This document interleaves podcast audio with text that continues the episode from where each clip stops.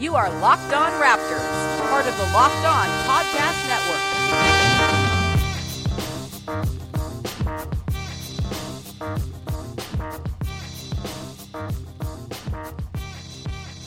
Hey, how's it going? Welcome to episode number 429 of Locked On Raptors for Tuesday, December 4th. I'm your host, Sean Woodley of RaptorsHQ.com. You can find me on Twitter as always at Woodley Sean. Find the show at Locked On Raptors. You can find links to every single episode of the podcast.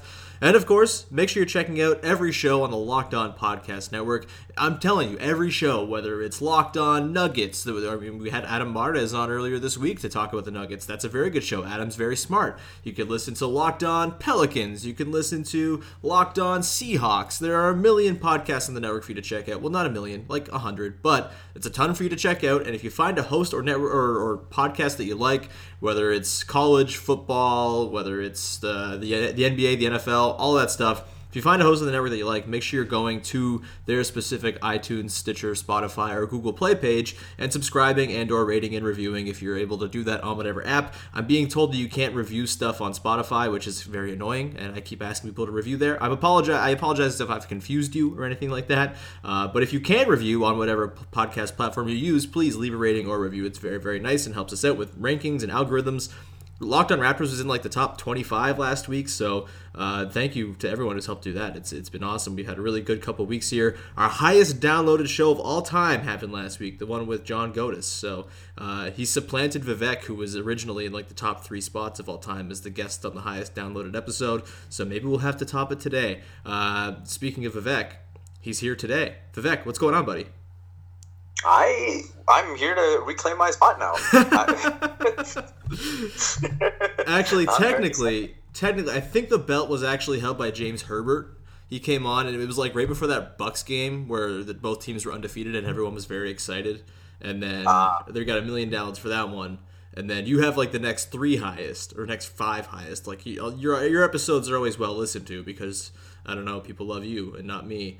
Um, but John Godis came on, and we had a very highly rated episode as well because it was tied to the Warriors game, and that is always going to drive business. I wish the Raptors played the Warriors every goddamn day. It would be delightful. But they do not do that. They played the Denver Nuggets on Monday night, so we're going to recap that game today, kind of dive into what went wrong. The Raptors lost 106 103, I believe was the final score. Uh, kind of a game the Raptors deserve to lose by a lot more, I think, based on the way they played, but they still kind of made it work and got it and had a nice fourth quarter to kind of keep it close. And then some back and forth, some good shot making from both teams at the end of the game, I think, and some good defense as well mixed in there too by, in particular, the Nuggets. And then a weird foul call on Serge Ibaka. That was probably a foul, but like considering everything else that had been called that quarter, I don't know little bit dubious. Obviously, there's nothing like nefarious going on, but just like a, a bummer of a, of a game ender on that foul call because there was not really a chance. The Raptors, I guess, got a three up at the end of the game to try to tie it, but it wasn't. It was they didn't have the advance or anything like that, so it was pretty tough to get a good look.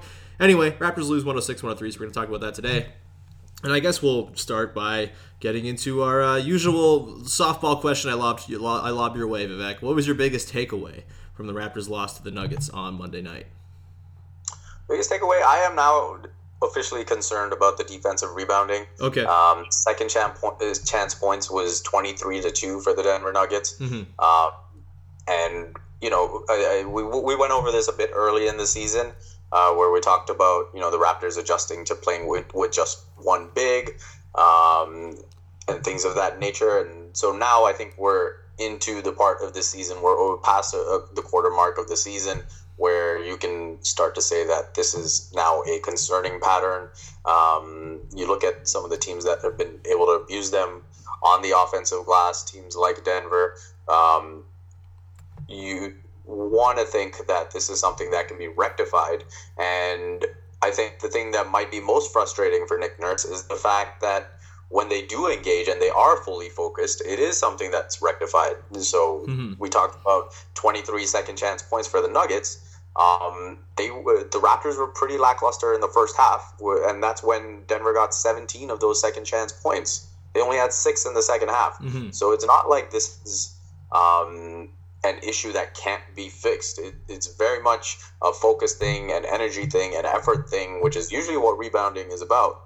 Um, long shots, long rebounds. That's kind of been the story of their issues on the defensive glass, where they're playing great defense. They're giving up uh, consistently, you know, in the low 40s and even lower in terms of percentage uh, of uh, field goal percentage allowed. Mm-hmm. So now it's it's about closing out those possessions with the defensive rebound. Um, and when they when they're able to do it, they're very very difficult to score against and uh, compete with. Uh, but when they don't, it, it allows these opportunities um, for teams to take advantage, and Denver most certainly did that. Yeah, I talked about this with Adam on the preview podcast on Monday, and we kind of touched on the exact same thing. In, in, like in looking at the matchup, Adam had his own reservations about how the Raptors were a poor matchup for Denver, but I just looked at the rebounding numbers, and I think Denver came into the game. They are now officially number one in, in offensive rebounding percentage. I think they were number two going in. They boosted that up pretty significantly against the Raptors, and the Raptors now are 26th in defensive rebounding percentage. Overall, they're not so bad rebounding wise. They were like middle of the pack going into last night. Now they're exactly 15th right now in overall rebounding percentage. It's just the defensive glass has been a mess for them. And again, I, don't really know what the exact cause of it is aside from like they just play small now. And maybe this is just like something you have to deal with if you want to have those lineups with Serge Ibaka playing center on the court for long stretches of the game because they've still been incredibly effective when that lineup's out there. So maybe it's just against like certain individual matchups, like Nikola Jokic, like the Pistons game for a couple weeks ago, for example, with Blake Griffin and Andre Drummond out there. Maybe it's just like specific matchups where it's a thing you worry about, and you're willing to make that trade off and be one of the worst defensive rebounding teams in the league against worse teams that maybe can't punish you for your mistakes and for you giving up those extra boards because you're probably going to make them, you know, force them into misses on that, you know, second try or another attempt down the down the road to sort of even things out because you know, the Raptors defense is still very good, as we talked about. They're among the lead leaders in effective field goal percentage allowed, and that is hurting them less, or the, their, their defensive rebounding issues are hurting them less because of that. But against the Nuggets, who are a really good team all around, a top 10 offense, and also one of the best rebounding teams with one of the best rebounders in the NBA, period, in Nikola Jokic, like you're going to run into trouble there, obviously. So in those specific matchups, whether it's Denver, whether it's you know maybe the Sixers, if Joel Embiid is playing with uh, I don't know who they're even playing with him at the four at this point, like Wilson Chandler, like maybe that's a bit of a of a, a tricky matchup to negotiate, but like against those individual matchups, which, you know, admittedly, there aren't that many of them. A lot of teams in the league play smaller, and that's given the Raptors an advantage when they go with Serge at the center. And that's why he started most of the games at center this season, just because that's how most teams are playing now. But against these specific matchups, how do you think the Raptors need to go about sort of mitigating the the effects of their poor defensive rebounding? Well, I, th- I think for one thing, uh, I think Nurse can be a bit more open to playing two bigs in these certain matchups. Yes. Um, there was there was there were little fragments where uh, Denver actually went to playing uh, Plumlee and Jokic together. Mm-hmm. Um, so I, I, think that's something that Nurse can look at. Um, besides that, um, I really do think it, it is a commitment thing. Um, on long shot, long rebound issue. I, I, I think that's the thing that sticks out the most to me, where the Raptors are doing these flybys, and then the guy, and then the shooters are able to get themselves in good position and get their own miss. Um, so that again is something that is so fixable that you would think it'd be sorted by now, but it's not. Mm-hmm. Um, so I think that's another thing that they have to look at. Uh, part of why my concern has grown of late is because of the way the Golden State game went, and that is a team that, in a lot of ways, outside of you know the superstar status on the Warriors, uh, the Raptors mirror in a lot of ways. Mm-hmm. And so for them to do what they did on the offensive glass, um, obviously Jonas Valanciunas really struggled in that game, um, and he's he he showed that he can play an important role in closing out those possessions with the defensive board in you know the late third, early fourth quarter uh, against Denver. Um, so that's another crucial factor as well. When Jonas Valanciunas is on the court, that mm-hmm. is arguably his biggest defensive strength. Yeah, the fact that it, if the other guys do what they're supposed to do, uh, he can just close it out and get the Raptors out and running. Um, so that is another uh, aspect that needs to get better. That needs to be consistent uh, against these uh, elite teams. Um, now, on the flip side of it, uh, I uh, part of uh, I have a rebounding story coming out soon for the Athletic, and so one of the things that I find interesting is the fact that you look at 2016-17 and 2017-18. uh, the Warriors finished 27th and 29th in defensive rebound rate. Mm-hmm. And they were, and and you know, Eric Koreen brought up a good point as well. You look at when when the Warriors played the Cavaliers in the NBA Finals, the consistent advantage that the Cavaliers had was guys like Tristan Thompson just feasting on the offensive glass and giving the Cavs set chance opportunities. Mm-hmm. Uh, so uh, it was interesting that uh, today at practice, when Nurse was asked, you know, at what stage do you consider this a problem, or is this just, you know, one of the trade-offs that you make to to playing better defense? And he said, no, this is this is a problem now. Mhm. Um, so he obviously wants it rectified as soon as possible. So um, hopefully they continue to work at it and get to uh, a point where, where both the coach and the roster are happy. Yeah, I thought Jonas was particularly rough in the first half last night. He, like you said, in the in the second half, as they kind of got a little bit more focused on grabbing the boards, and maybe maybe it's just a matter of being more attentive to that. I don't I don't even know really what goes into that. I'm not smart enough to know that, but like he did seem like he was kind of just like getting out muscled for balls to begin with and then the second half comes and he's like oh he's just coming down with all those 50-50 rebounds and maybe that's just a matter of trying harder um, i do think yeah i agree i would not hate to see a, a couple, you know, once in a while go with the two big man front court, right? Because we've seen it work in the past. Like Jonas and Serge last year together, at the numbers here, they were a plus 6.5 net rating with a 52.5 overall rebounding percentage and a 75.6 defensive rebounding percentage, which is significantly higher than where the Raptors are, are humming along right now. And in, I'm not saying do it all the time. Like I don't think you should do it all the time because I think we've seen that those two are best separated, and uh, like the, just the results this year have spoken to that. But like in those specific matchups, like you said, like the Warriors don't have to be this amazing defensive rebounding team, but against really good teams that are exploiting it, you bet it, you sure as hell bet that they're probably going to do something to mitigate that, whether it's playing more of Kevon Looney or in the past Zaza Pachulia or whatever to try to mitigate those rebounding issues in the Raptors case, like they have the horses to do it, and they've only played 12 minutes so far this season together. Valanciunas and Ibaka. The rebounding, uh, an infinitesimally small sample. They have like a 67% defensive rebounding percentage. That's great. That that's what you want. Um, so, yeah, I just think the using them more often. I'm not saying to do it all the time, and I'm okay with the sort of sparing use of those two together this season so far because we've seen the results, but in those specific matchups. And maybe it's just a, a, matter of Nurse seeing one time around the league what teams are going to exploit this specific weakness for the Raptors and then adjusting on the fly the next time they play them. Like he's still on his first run through as a head coach. The Raptors are on their first run through with this roster and with this configuration with their starters. It might just be a matter of like waiting to see till later in the season when you've seen teams twice, three times exactly what they're going to exploit and then kind of making that adjustment. And you know, obviously come playoff time, you hope you're prepared for all of the teams you're about to come across, and you know okay, if we play Detroit in the first round, this is going to be an issue. Maybe you start Serge and Jonas, or you save some minutes to go with both of those, or even get Greg Monroe in there a little bit if you don't think he's going to be exploited defensively. Um, so I'm not like raising alarm bells like insanely just yet. I just I want to see Nurse hopefully kind of maybe just, look at those in particular matchups that are going to be trouble. Because like look it's not going to be an issue against every team. Like look at the eastern conference. It's not going to be an issue against say the bucks when they're playing you know Brook lopez who's kind of a light rebounding big man anyway and a bunch of wings around him. I mean i know Giannis is an incredible rebounder. That could be an issue but i, I think probably the thing with the that the, bucks prefer to do is have Giannis track back on defense as opposed to crashing the boards because he's such a terror on that end.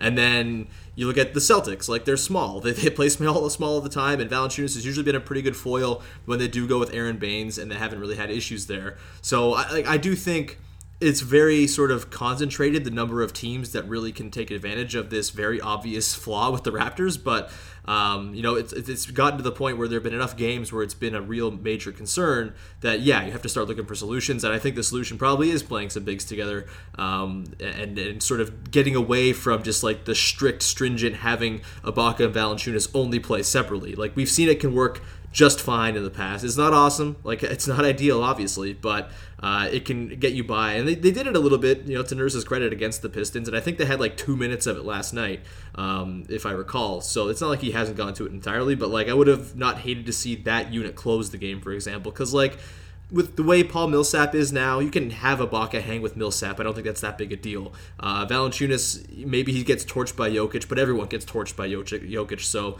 maybe you just try to you know pick your poison. I don't know, but I, I think yes, it's a concern there are ways around it. We'll see how Nick Nurse Nick Nurse reacts, and like if it's still a concern, 25 games from now, you know, 40 games from now, then yeah, that's maybe more of like the alarm bells ringing, like, oh man, this is going to be something the teams really exploit come playoff time. That's going to be something to be super concerned about. Um, do you have anything else before we move on? Um, no, no, I, I think we've run this dry. Yeah, uh, we got. yeah, we got we got some more stuff to get to. So I'm just I didn't want to just move on without asking your opinion on because your, your opinion is valued and, and very uh, highly sought after in this podcast uh, format. Well, I don't know what the hell I'm saying at this point. Uh, let's get to our sponsor for today. That is Action Heat. Vivek, do you like the cold? Are you a fan? No.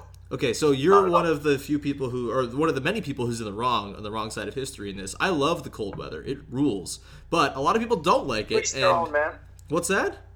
To each their own. Okay, well, thank you for not being a real prick about this, because a lot of people are mean when I say I like the cold over the heat. The hot weather is bad for me. I sweat a lot. Anyway, if you want to be like me and enjoy the cold weather, but also would like to stay warm, Action Heat is for you. Action Heat makes the world's best battery heated clothing. Heat on demand at the touch of a button. Control your environment with Action Heat. Action Heat clothing is engineered safely and efficiently to deliver heat via panels similar to the, you know, whatever the, the little panels you get in a heated car in those seats, those wonderful seats that you get into in an Uber. That's that's the same technology there. They can reach temperatures up to 135 degrees and are powered by rechargeable 5 volt lithium ion batteries that last up to 12 hours on each charge. And Action Heat batteries can also be used to recharge your phone or whatever other gadget you have on while you're wearing them. Perfect for any friend or family on your holiday gift list. Great for anyone who works outdoors, skiers, snowboarders, or anyone that just loves being outside and or hates being cold. Action Heat clothing provides toasty warmth and comfort for your whole body, including heated jackets, socks, gloves, hats, and even undergarments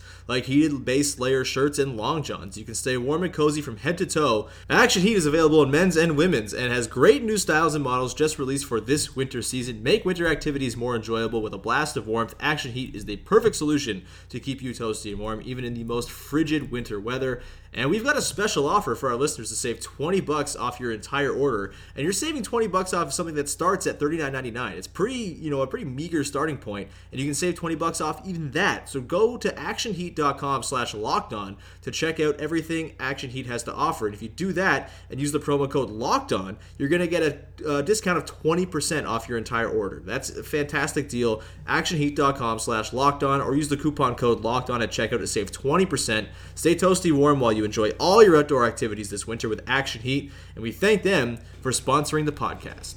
All right, let's uh, carry on. I guess I haven't given my biggest takeaway from the Raptors Nuggets game. I think my biggest takeaway is uh, the Nuggets are really good, and this loss probably isn't something to be too too upset about because that's a damn good team that just came through and beat the Raptors. And Nikola Jokic is ridiculous, and you know the way the Raptors played and the way they shot, they were 11 to 41 from deep the way like they just like their their offense looked, the way everything looked, the way their effort looked, their rebounding, they should have lost this game by a lot more. But it's I think it speaks to how good they are that they were able to hang around, make that comeback late. The bench actually looked pretty good in this one, which is also pretty nice.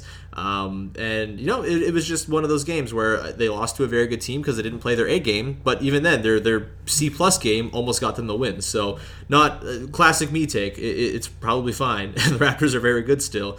Um, what did you think of the Nuggets on their uh, first run through with uh, you know this whole complement of players they have at 16 and seven this season? Um, they're great. I mean, obviously they're missing Will Barton and Gary Harris left this game. Yeah, true. Uh, yeah. and Isaiah Thomas isn't back. Uh, so I guess they, by full compliment, I meant just like all of these guys look good, and Paul Millsap's here, even though he had a rough game. Like I don't know, they just all look like real players. You know what I mean? Yeah, yeah, no, no, no. They, they are very talented. I mean, I think it was good to get a good look at some of the guys that maybe we don't really see, uh, like you know the Torrey Craigs and um, the Monte Morrises. Um, Monte Morris is a goddamn boss, dude. He had a rough game, but man. um, and then low key, um, you had Malik Beasley and Juancho Hernangomez uh, having a big impact on the game as well, right? Mm-hmm. So um, I think we saw that this is a team that's actually deeper than people might think. Mm-hmm. Uh, you, you might look at the Nuggets and just think of Gary Harris and Nikola Jokic and Jamal Murray, um, and obviously Paul Millsap, reigning Western Conference Player of the Week.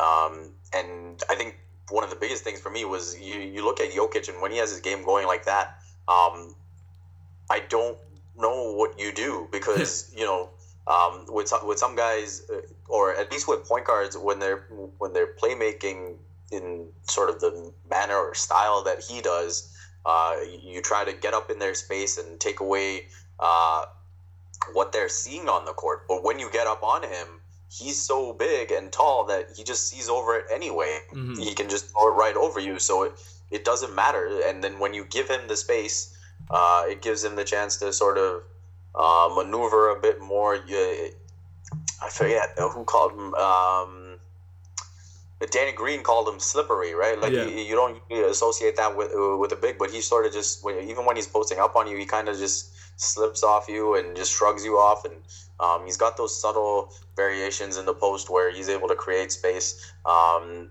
so he's such a difficult matchup. The Raptors um, don't really have anyone that can match up with him. I mm-hmm. mean, there are very few people in the league that could.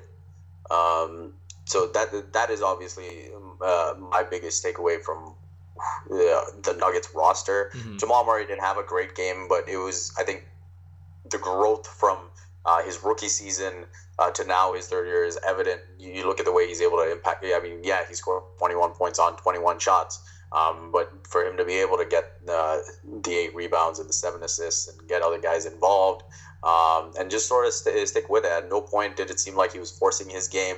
I think last season you might have seen a bit bit of that where um, he tried to shoot his way out of slumps, and you know here he just sort of took shots within the offense. He missed uh, some easy baskets too, so mm-hmm. uh, the 21 shots might look worse than they actually were. Um, so yeah, they're they're a very exciting team. They're on the rise. Um, but while they're on the rise, they're already really damn good. So um, this is going to be fun, and they've they've actually played the Warriors uh, close the last couple of years in the regular season. Mm-hmm. So I, I, think that'd be an intriguing playoff matchup, um, just to see how that went. Because again, um, like the Raptors, the War- uh, the Warriors don't really have anyone that can match up with Jokic. Yeah. Uh, unless Cousins really comes out of the gate uh, and puts those Achilles issues uh, behind him. Mm-hmm. Um, yeah, so I, I think that could be pretty intriguing.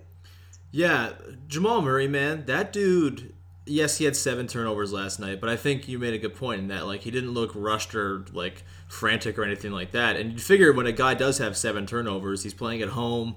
Maybe he's trying to force it a little bit. Like he would kind of look a little bit like he's pressing, and that wasn't the case at all. And he might be right now the leader of the Sam Cassell Big Balls Award, where I'm just like terrified that he's gonna whip those puppies out at some point and just drop a, a, dagger on you. Like I was fully expecting him to hit the dagger last night. And I know Jokic ended up hitting the crazy ass floater on that pick and roll, which like again, Jokic is unfair. Like how do you guard that dude? He well like you can't load up on the ball handler in the pick and roll because he like Jokic is way too a slippery and b too depth at if he gets that pass like he's gonna fire that somewhere, and bad things are going to happen, or he's just gonna do what we saw with that floater, and like his just touch is so ridiculous. He's he's delightful to watch, man, and also he's good at defense. Like the, I I feel like the you know, Jokic can't play defense thing was always pretty lazy, right? And I think a lot of it's tied to like just the Nuggets maybe not playing like a defense first style, but they have changed that up this season and they're the third best defense in the league right now. And Jokic, like, you don't become the third best defense in the league if your big man is a garbage fire defensively. And he's very much not that. I mean, he factored into one of the biggest defensive plays of the game last night where he and I think it was Jamal Murray converged on Kawhi when he was trying to sort of make his way around the defense. I think he was trying to you know go right uh, to the baseline, and they just like completely swallowed him up, forced a turnover there, and like that for your big man to be able to do that and stay in front of Kawhi and force a turnover like that, like that is not a small thing, especially when he's as gifted as he is offensively. To keep that dude on the court, I mean, you know, it'd be lovely if the Raptors could keep Jonas Valanciunas on the court more often, just because he's so good offensively. Like you take that and just add point guard skills to Jonas, and that's Jokic, and it's just it's absurd. So, um, yeah, he's he's really fun to watch. The Nuggets are fun. I thought Hernangomez did like a surprisingly okay job on Kawhi, which I did not expect to see at all. Um, although there was the one it was a real bummer, I think, that uh, late in the game, Kawhi had Hernangomez on him. He like made a fake like he was going to drive. He stepped back, got a ton of separation, and just missed a three. And like eventually Kawhi's threes are going to fall. You would think he was one of seven last night. It seemed like he was kind of creeping back up a little bit before last night. We'll see how it all transpires. But like I, the way like his shooting motion still the same. Like he still seems like automatic, right? And I don't think like his three point shots broken or anything like that. I think it's just a matter of like figuring it out. But um, once that starts to hit, damn, it'll be like lights out because. I don't know. What did you think of like the late game offense for the Raptors? I thought it was like reasonably good. It was just the Nuggets played incredible defense late. You know, also anchored by Jokic as well. Um, and they got those two threes from Danny Green. One was a bad look. I guess the, the first one was a two, but a couple bad looks, or one bad look and then one really good look. Kawhi got himself a bucket and like looked pretty good. I don't know. What did you think of the late game offense? Um, so I mean, there were a few issues uh, in terms of Kawhi looking for his own offense. Um, towards the end, he had the turnover, and I think I agree with you with the shots that you expect those to fall with time. Um, I think if anything, it was just dis- disappointing or a little. I don't even want to use the word discouraging. Um, it was just a little surprising to see after the last couple of games that he's had. It really looked like he was settling into a groove. Yeah. Um, but then he hit those two big shots uh, uh, in the final minute, um, and that last one to tie, um, very DeRozan esque. Mm-hmm. Um, so so you, you you had some of the good with the bad. Um, like you said, the Nuggets were solid defensively. Um, they're very well coached. Uh, Mike Malone's doing a great job with that team, and they're really turning it around from last season where they really struggled to win on the road. They're getting big wins on the road this season. Um, but yeah, in terms of the offense itself, um, I think if there's any concern, it's just the the lack of uh, shots for Kyle Lowry. Yeah. Um, and like his only shot in the fourth can't be that last one where they're just running up the court to try uh, with no timeouts to try and get a shot up uh, to tie the game. Yeah. Um, that, that comes on both sides. He's got to be more assertive in terms of looking for his own offense. And Nurse uh, said this at practice today. He's looking to get more sets going for him um, with uh, with Kyle having the primary goal of putting the ball in the basket and not uh, setting other guys up. Yeah, I thought uh, definitely Kawhi. Kyle can't be held to seven shots. He needs to get more of his offense going, especially when like six of those are threes. Like him being more of a catalyst has always been a good thing for the Raptors. So like to see, and he still had 11 assists. So like he still did the thing where he's good even when he's bad. But um, yeah, sort of the the balancing act there between Kawhi and Kyle, I think maybe is kind of flipped a little bit more heavily towards Kawhi than you'd prefer. Um, but even then, like Kawhi was good last night. He had 27 on 19 shots. Like it's not that much to complain about, really. Uh, he hit that big shot late, and I thought, yes, while he's kind of taking over the offense a little bit, it's not the worst thing in the world to have that happen late in games, as we've kind of covered uh, in the past. Also, I thought last night there were a couple instances where he posted up and made the smart play out of the post, and that led to very good shots. Um, I think one was a Kyle three that ended up hitting, and then there was one I think uh, actually on that possession late uh, where the Danny Green back-to-back shots missed. I do think it started off with Kawhi posting up, and it was a little bit frantic and chaotic, but he did make the right initial read, I think, to kick it out. And from there, it kind of devolved, and it wasn't super smooth. I think there was like a Pascal, a bit of a bobble, something like that, and some weird sort of you know jumpy passes, but. I thought a couple times Kawhi made the right play out of the post ups, which we, which we haven't seen very much. He's been very sort of like 2015 Jonas Valanciunas in those, where he's just like looking for his own bucket and nothing else. So that was you know encouraging to see, and I think he's going to continue to kind of get more just sort of incorporated and folded into what the Raptors want to do offensively. But when he doesn't, he's still going to put up 27 on 19 shots and is going to be mostly fine.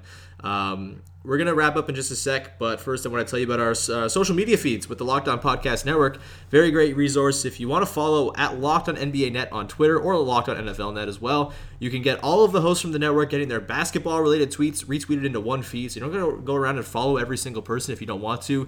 You want to keep your feed clean, you don't want to follow that many people, this is a great resource for you. You'll get all of those tweets in one spot. Uh, and then on Instagram, Follow Locked on NFL Net and Locked on NBA Net on there as well. And You're going to get little snippets of the podcast, little condensed takes, condensed little bits of news, all that stuff with a little video to go with it as well. It's uh, it's a nice little resource, nice little thing to brighten up your Instagram feed. Uh, so Locked on NBA Net and Locked on NFL Net on Twitter and Instagram. Check them out. All right, let's quickly touch on what the bench looked like. Uh, they kind of looked pretty good last night. Uh, I mean, Valanciunas had his you know had his moments of struggle, but also I think he kind of recovered late in the game to be pretty solid. VanVleet was bad, one of seven, 05 from deep. He continues to struggle, but elsewhere, like I thought, it was pretty good for the most part. Um, and now that bench unit of OG, Miles, Valanciunas, Wright, and VanVleet sports a plus 9.6 net rating somehow as the third most used lineup for the Raptors. I don't really know how that's happening, but it is. Um, are your bench concerns still there, or do you think this is something that like it's just a regular good team problem where your your your less good players are not as good as your starters, and that's just kind of how it goes? So it looked like things were going downhill quickly already uh, for the bench at this uh, early on. Yeah, uh, you had OG picking up those three fouls. Um, you had Fred uh, struggling. You they were giving up a lot of easy transition buckets and one thing I noticed was when all that was happening, the Raptors called timeout, and immediately Danny Green called all of them over, and he was pretty animated with them, mm-hmm. um, and gave gave them a good go. And so I asked him after the game what that was all about, and so he he just said that those guys were just rushing way too much. Yeah. Um, not not communicating defensively, not getting back on defense, and sort of just told them that they needed to wake up. And so he felt that um, they took those lessons. They went out and after that they were able to. Uh, he called attacking with patience, which I thought was great. That's something that I thought was a real staple of Fred VanVleet's game last year, mm-hmm. which I feel like he hasn't done much of or hasn't done it consistently enough this year. Um, and so I think we saw better patience, um, better trust in the pass, uh, in passing early. I think what we've seen over the course of the season so far is a lot of individual uh, stuff. Mm-hmm. Um, you know, it, has been Fred VanVleet having his moment. It's been Delon Wright having his moment. It's been just an individual sort of carrying that bench unit, which a lot of OG doing that too, actually. Um, yeah, exactly, right. And so now, um, and Nurse has touched on it. Like the source of their offense last year was primarily, you know, getting defensive stops and getting out in transition. And so I think you saw a bit more of that. Um, and if CJ, I think, showed a little bit uh, more that he can get it together mm-hmm. um, last night. So I, I think if he can make his shots, that changes the dynamic for that unit uh, a bit. And obviously, Norm is on the way back. He's about a week away. Um, so hopefully, all those things come together. Hopefully, um, and who knows, maybe maybe um, along with playing uh, pa- Pascal with that unit, uh, maybe you look at Danny Green playing with that unit a bit more and providing that leadership as well. Um, if if CJ doesn't get it together, right? Because mm-hmm. then if you have Danny Green over CJ in that role, um, that kind of works too. So um, and probably works better. So I, I, there's still plenty of time to figure that out. I mean, ideally in the playoffs, you're gonna have Ka- uh, one of Kawhi or Kyle on the court at all times. Um, so you don't expect those struggles to continue. And like you said, it's already showing with a plus nine. Um, but yeah, I, I, I don't think they're out of the woods yet. I, I still need to see it over a consistent uh, stretch. Yeah, fair enough. Uh, we've gone quite a long time on today's podcast, and I'm getting a message from my girlfriend asking if she can come in the office to get a candy out of her advent calendar. So we're gonna wrap this thing up before I get uh, hit. Um, uh, so uh, yeah, this was fun, man. Thank you for coming on, everyone. It's exciting tomorrow for the Raptors fans who've been clamoring for national coverage all day. You're gonna get the esteemed likes of Mike Golic and Trey Wingo and Stephen A. Smith and Max Kellerman talking about your team all day tomorrow. It's ESPN All Access Toronto Day. Uh, Raptors, of course, play the Sixers tomorrow night. I'm going to have an episode Probably drop later tonight just so it's out earlier to preview the game with Jackson Frank of Liberty, Liberty Ballers and B-Ball Index and a whole bunch of other places on the internet. So stay tuned for that one. Um, but yeah, get excited for our ESPN All Access Day in Toronto. This should be a good time. It's Giants of Africa night as well. It should be a, a really cool time in Toronto tomorrow night, and uh, hopefully the Raptors can get back on the winning track. It was a, I think a loss they probably needed to be honest. They've been kind of resting on their laurels. It was like the least inspiring eight-game win streak of all time, um, but that's what this team is going to do. They're very good. They're going to fall into wins quite a bit. That's fine. Uh, we will uh, wrap it there though. Vivek, what do you got anything uh, you want you want to plug right now? Um, I just put out a story for Raptors Republic just about uh, Masai Ujiri and uh, the Nelson Mandela, the Mandela 100 event, and you know all the awesome things that he's doing for NBA Africa and just the NBA as a whole. We yeah. have an awesome president here, um, and so I wrote about that. Yep, uh, it's hard to argue with how dope Masai Ujiri is. He rules extremely hard. Also, uh, shouts to Team Canada on qualifying for the FIBA World Cup 2019. That's a lot of fun. Shouts to uh, the Scrubb brothers from Carleton. Shouts to Patrick Tatham, the coach of McMaster basketball, who was assistant uh, was an assistant there with Roy Rana. And shouts to all the the good talent that is not in the NBA but made the trip to go play uh, some weird ass games in like Brazil uh, over the last week or so.